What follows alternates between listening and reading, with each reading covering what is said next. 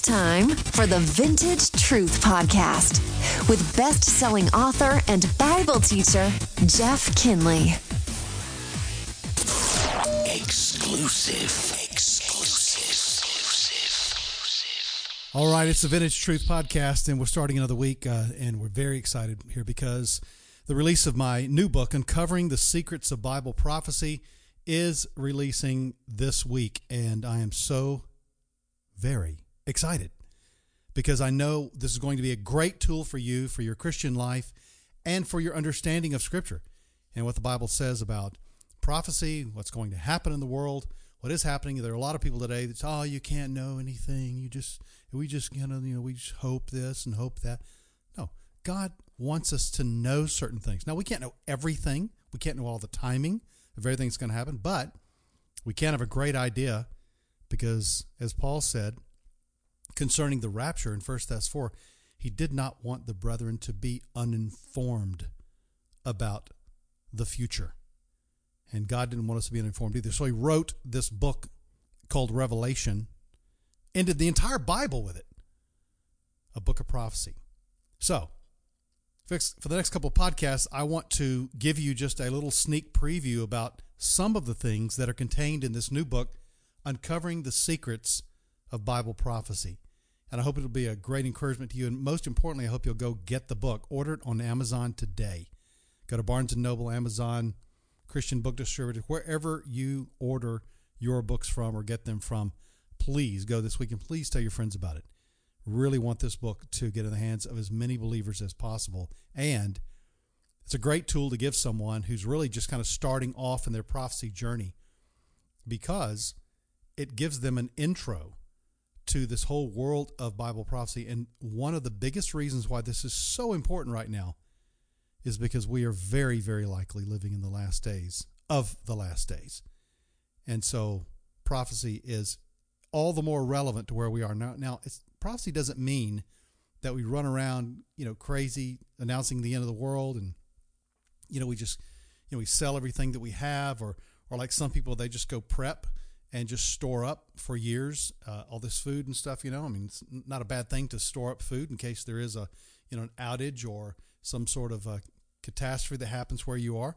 So that's a good thing. But I'm I'm just saying in terms of the return of the Lord, we don't have to worry about that because I don't believe we're going to be here. But let me just give you a little bit of a sneak preview about uh, one of the chapters in this new book, Uncovering the Secrets of Bible Prophecy and it's called Exploring Scripture's Unfulfilled Prophecies. In other words, one of the keys to understanding Bible prophecy, opening that door and getting into that world, is to know what's what lies ahead. You know, there are hundreds of prophecies in Scripture that are not yet fulfilled, that will be fulfilled according to Scripture.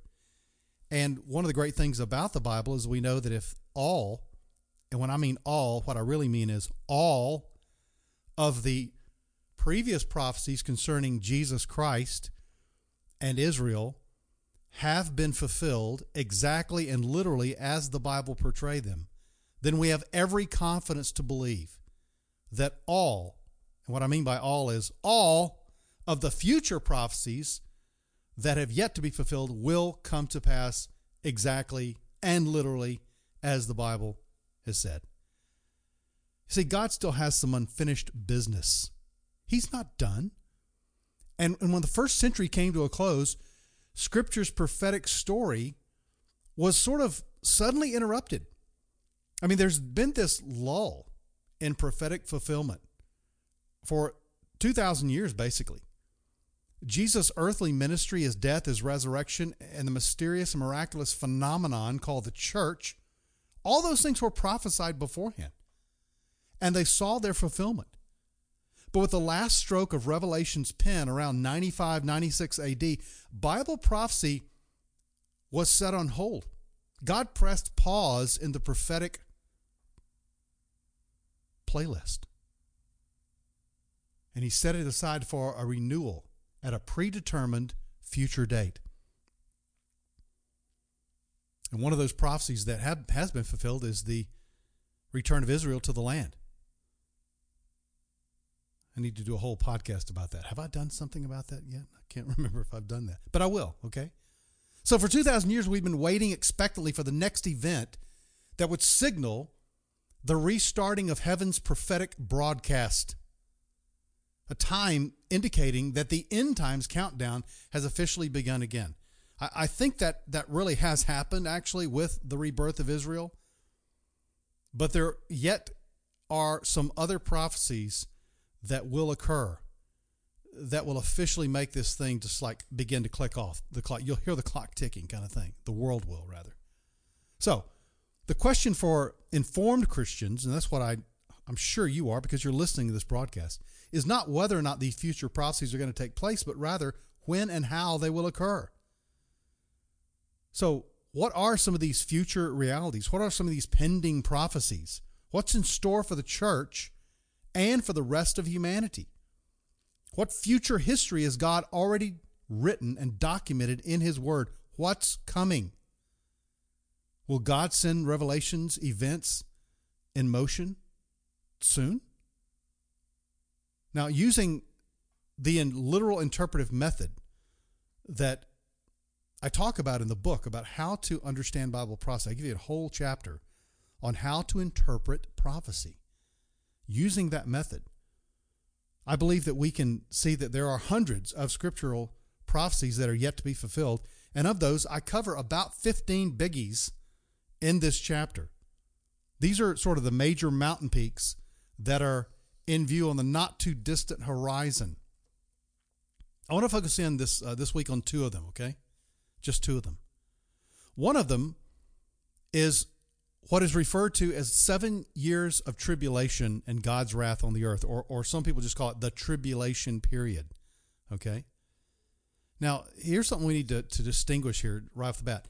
When we talk about the tribulation period, we're not talking about just tribulation in general as a generic term. Because some people say, well, you, you believe in the rapture because you don't want to go through, you know, tribulation or the tribulation. Well, here's the deal Christians do go through tribulation. Okay, it's just it's just the official quote unquote tribulation. That's what we're not going to face, I don't believe. And so Christians are not exempt from from tribulation or from hard times or from suffering or from persecution or from martyrdom. That's happening all over the world right now. We in America have just been given a pass on this. And by the way, the, uh, out of the top 10 countries right now that are persecuting Christians across the world, top 10 countries, nine of them are Muslim countries. And they just added an 11th country to the list of those who are persecuting Christians. It's kind of like the top 20, you know, in football. Well, guess who's number 11? United States of America. Because experts are realizing that we are beginning to, to heat up in the fires of persecution uh, here in America against Christians. It's becoming more and more unpopular to be a Christian, to simply say what the Bible says. And you know what? Sadly, some of the Christians, or so called Christians, are the ones that are expressing this opposition towards those who believe the Bible. I mean, just just simply saying what the Bible says about a certain subject or a certain sin or whatever some Christians will say, "Oh, you're you're hateful. Oh, you're you're you're being, you know, repressive against these people or, or against you know certain sin or whatever."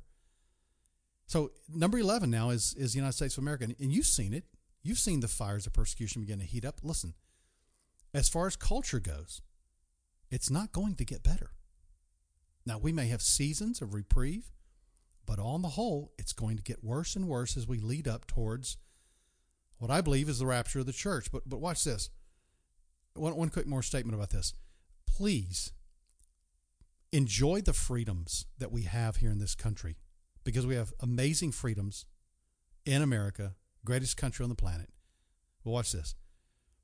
Don't rest on those freedoms because the church has expanded and grown and been purified more through persecution than she has through freedom.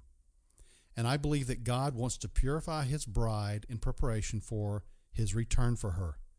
So don't be surprised if things get hotter here in terms of persecution. Okay? All right, so let's talk about this. Unfulfilled prophecies. The seven years of tribulation and God's wrath on planet Earth. We see this in Revelation chapter 6 through 19. You see, when John penned the supernatural vision given to him by Jesus around 95 AD, okay, into the first century, he could not possibly have understood the implications of such an apocalypse. I mean, these were images and bizarre visions that Christ was giving to him. Now, some people retroactively see some of Revelation's prophecies as having been already fulfilled in the first century. For example, they say that Nero was the Antichrist, and that in 70 AD, when Jerusalem fell, that was the quote unquote the abomination of desolation.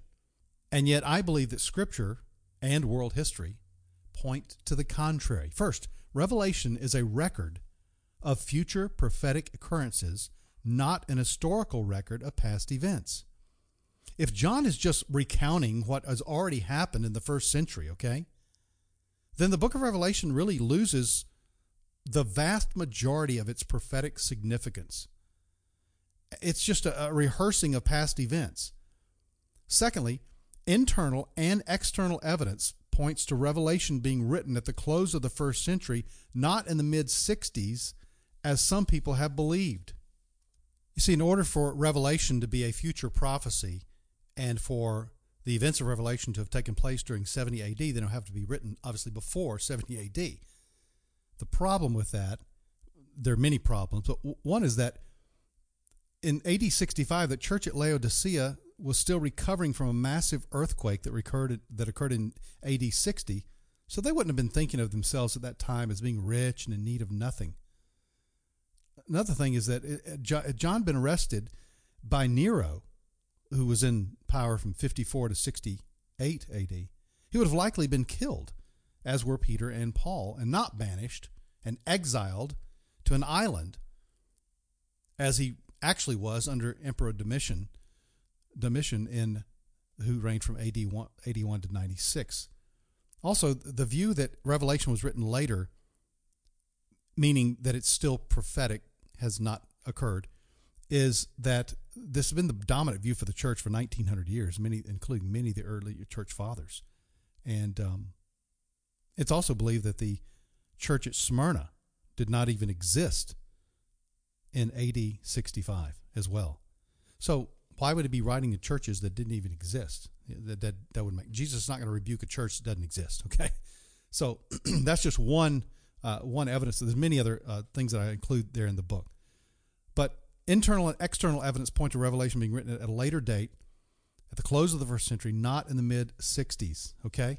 Now that's that's the preterist view, which says no, these things took place in the first century, and I examine all the other views uh, in the book. But here's another reason. Third, the global catastrophes, and this is perhaps one of the most powerful evidences. The global catastrophes and judgments, so graphically described in chapters 6 through 19 of Revelation, simply have not happened in the past 2,000 years. I mean, I don't care what history book you look at, from what angle, from what country, from what interpretation, you do not see Revelation 6 through 19 happening. You don't see the seal judgments, the trumpet judgments, the bowl judgments.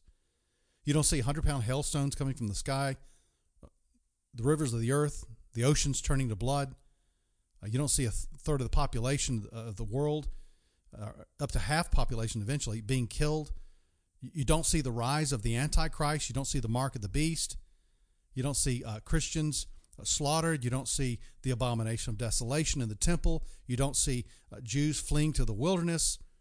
Uh, you don't see uh, catastrophic events happening in the heavens. You don't see demon locusts rising out of the abyss and tormenting mankind for five months. You just don't see that happening. Now, some people would say, well, you know, uh, these things like, you know, a fourth of the world's population dying by disease and full scale wars and meteors and giant hailstones and fires and earthquakes and sea life being destroyed and demonic creatures and f- four foul demons killing the third of mankind and godlessness, murder, immorality, sorcery, demon worship, plagues of boils, all these things that Revelation 6 through 19 talk about, they say, well, all these things are, you know, they're just symbolic. Symbolic? Symbolic of what? You see, here's the problem with interpreting Revelation 6 through 19 as being merely a bunch of symbols. what do they mean? And and how in the world are you to know that's exactly what these things symbolize? You know that you cannot go through world history or church history and it's really it would be world history it wouldn't just be church history church is not there so you can't go through the past 2000 years that we've been here on the on the earth our church history and look at world history around us and then look at the book of revelation and say oh yeah that's there that is. There are those demons. Oh there's those 100 pound hailstones. That's what that means. Oh that's what that means when it says the the third of mankind was killed by four demons. That that's what that you know no. You can't find parallels to that. So, unless you look at Revelation and see it as being literally fulfilled, basically what you have is just this guy over here and this guy over here, and oh, there's a guy there in the middle, and they all have different ideas about what these supposed symbols mean in Revelation 6 through 19. It just becomes such a unsolvable Rubik's Cube, a puzzle with most all of the pieces missing. And what you have left behind is not enough to piece, piece together any sort of picture to give you any idea of what in the world Revelation means. And you know what?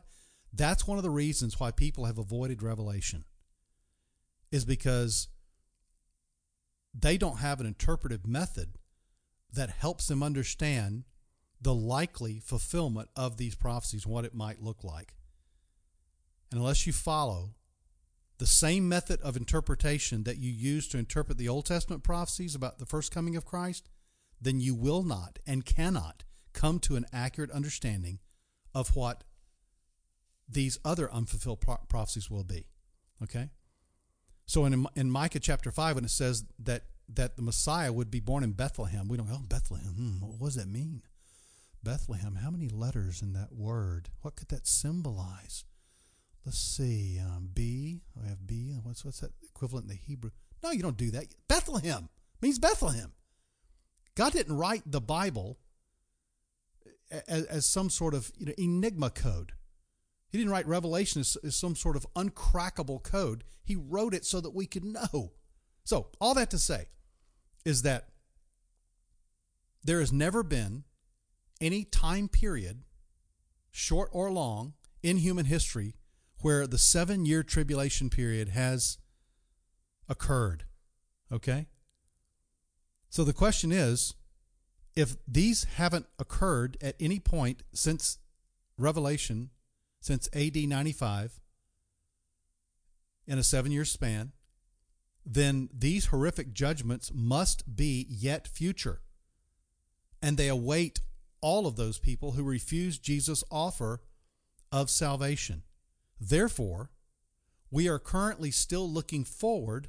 I don't mean like looking forward to like, you know, hey, I'm, I can't wait. Not that kind of. We are looking forward at a future fulfillment of all the prophetic declarations that we see in Revelation chapters 6 through 19. You see, history is God's story. He's telling this story. It's his story to tell. He wrote it. He planned it. It's in his book.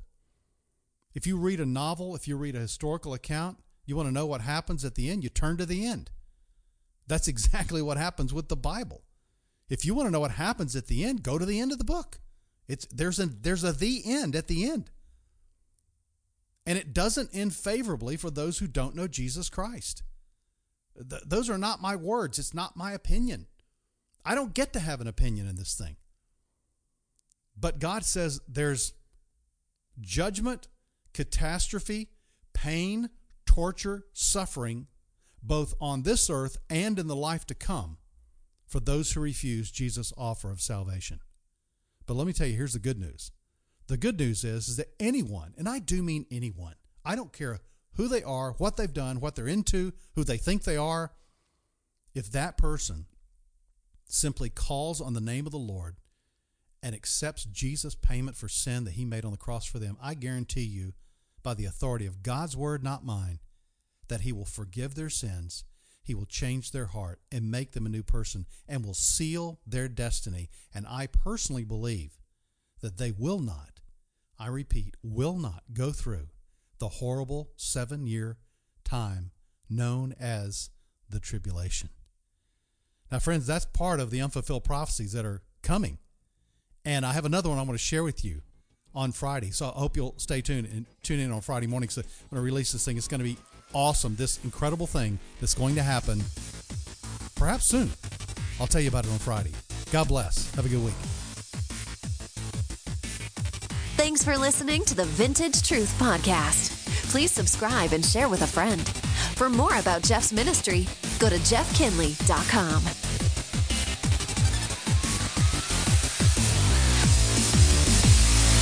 Hey, friends, don't forget to pick up your copy of Uncovering the Secrets of Bible Prophecy, available anywhere books are sold.